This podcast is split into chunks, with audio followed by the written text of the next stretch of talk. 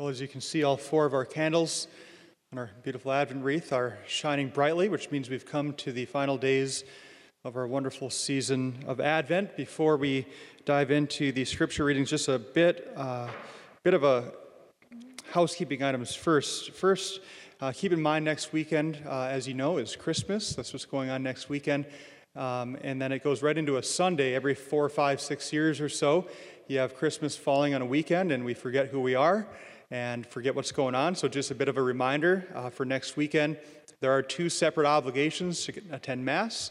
I know some of us think in those terms, so hopefully uh, this is clear enough to you. So, one obligation for Christmas keep in mind our 4 p.m. Christmas Eve Mass is on Friday, and then, of course, midnight Mass on Friday night into Saturday morning at midnight, and two Masses on Christmas morning here, Saturday morning, December 25th, 9 a.m and 11 a.m. So that's Christmas. Four masses for that.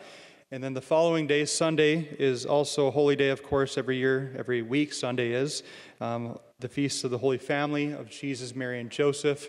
And so there's three masses for Sunday, 9 a.m., 11 a.m., and 6:30 p.m. So no Saturday vigil mass next weekend because that's Christmas night.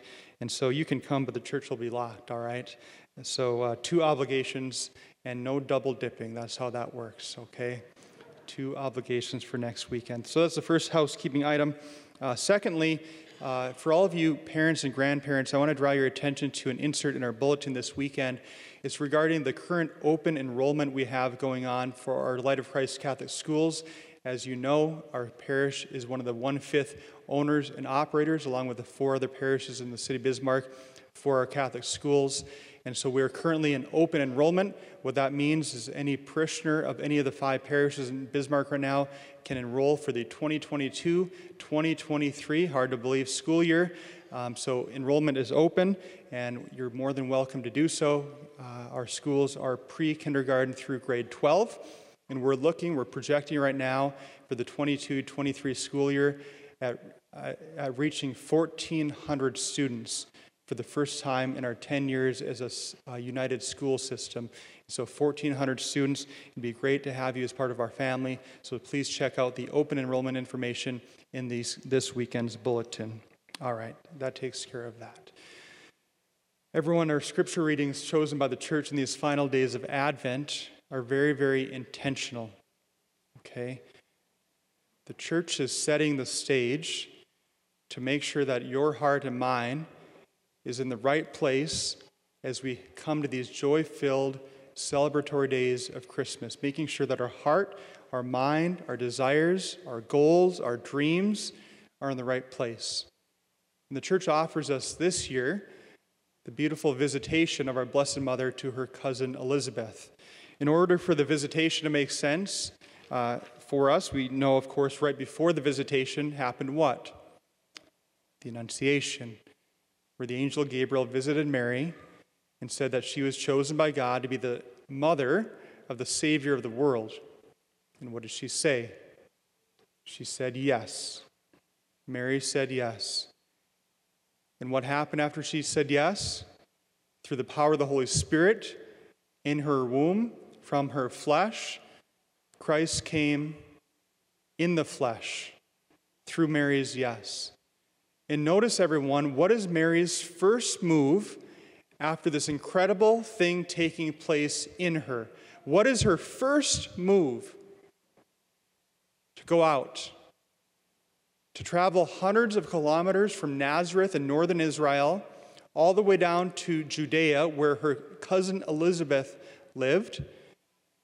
And she went out and she did this.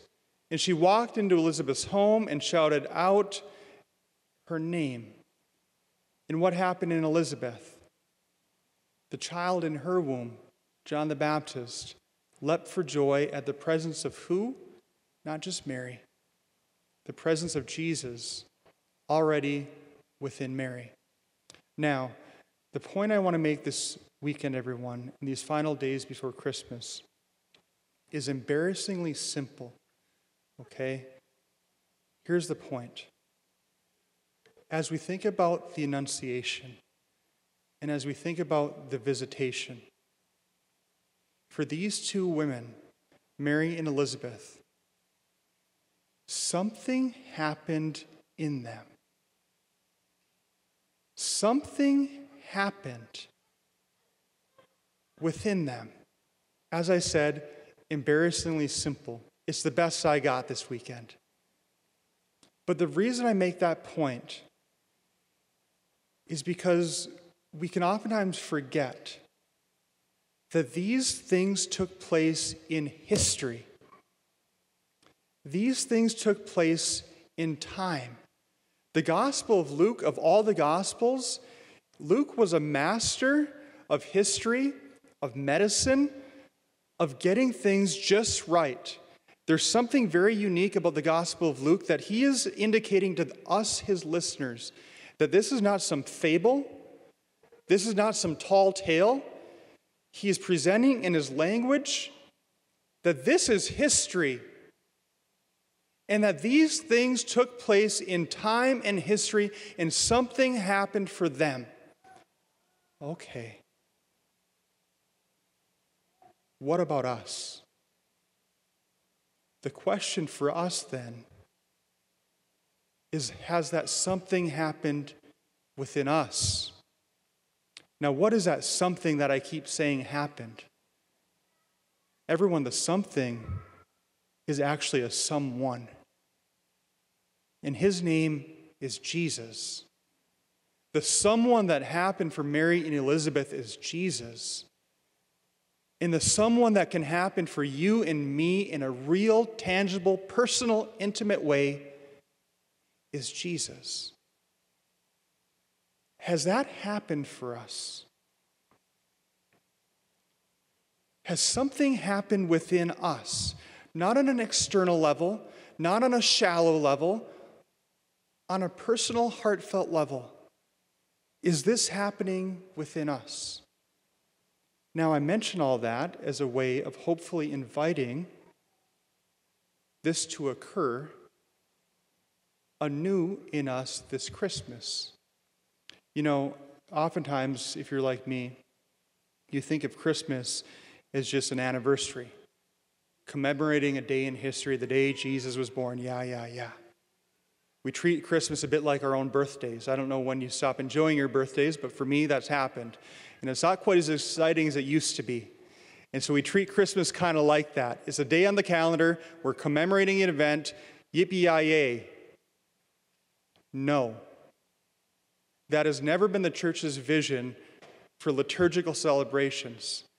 Whether it's Easter or Christmas, the church's vision is this you and I are entering into the mystery of what occurred in time and history. We are entering into something, or might I say it differently?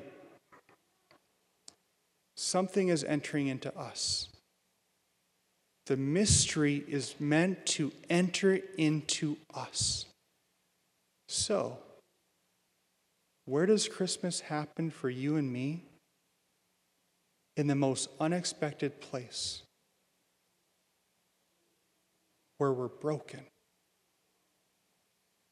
where our hearts have been pierced, where there seems to be no hope, where there seems to be listlessness and meaninglessness is where Jesus wants to be born anew. Not where we're mighty, not where we're powerful, not where we got all together. No. Where we're broken is where the Savior comes. So, if you want something to happen within you this Christmas, if I want something to happen within me this Christmas like it did for Mary and Elizabeth, I just have to open up my heart and say, Come, Lord, be born anew. Be born anew in my broken heart. Be born anew in my broken family. Be born anew in my parish. Be born anew in my world. Jesus, come. Please come. Be born anew in me.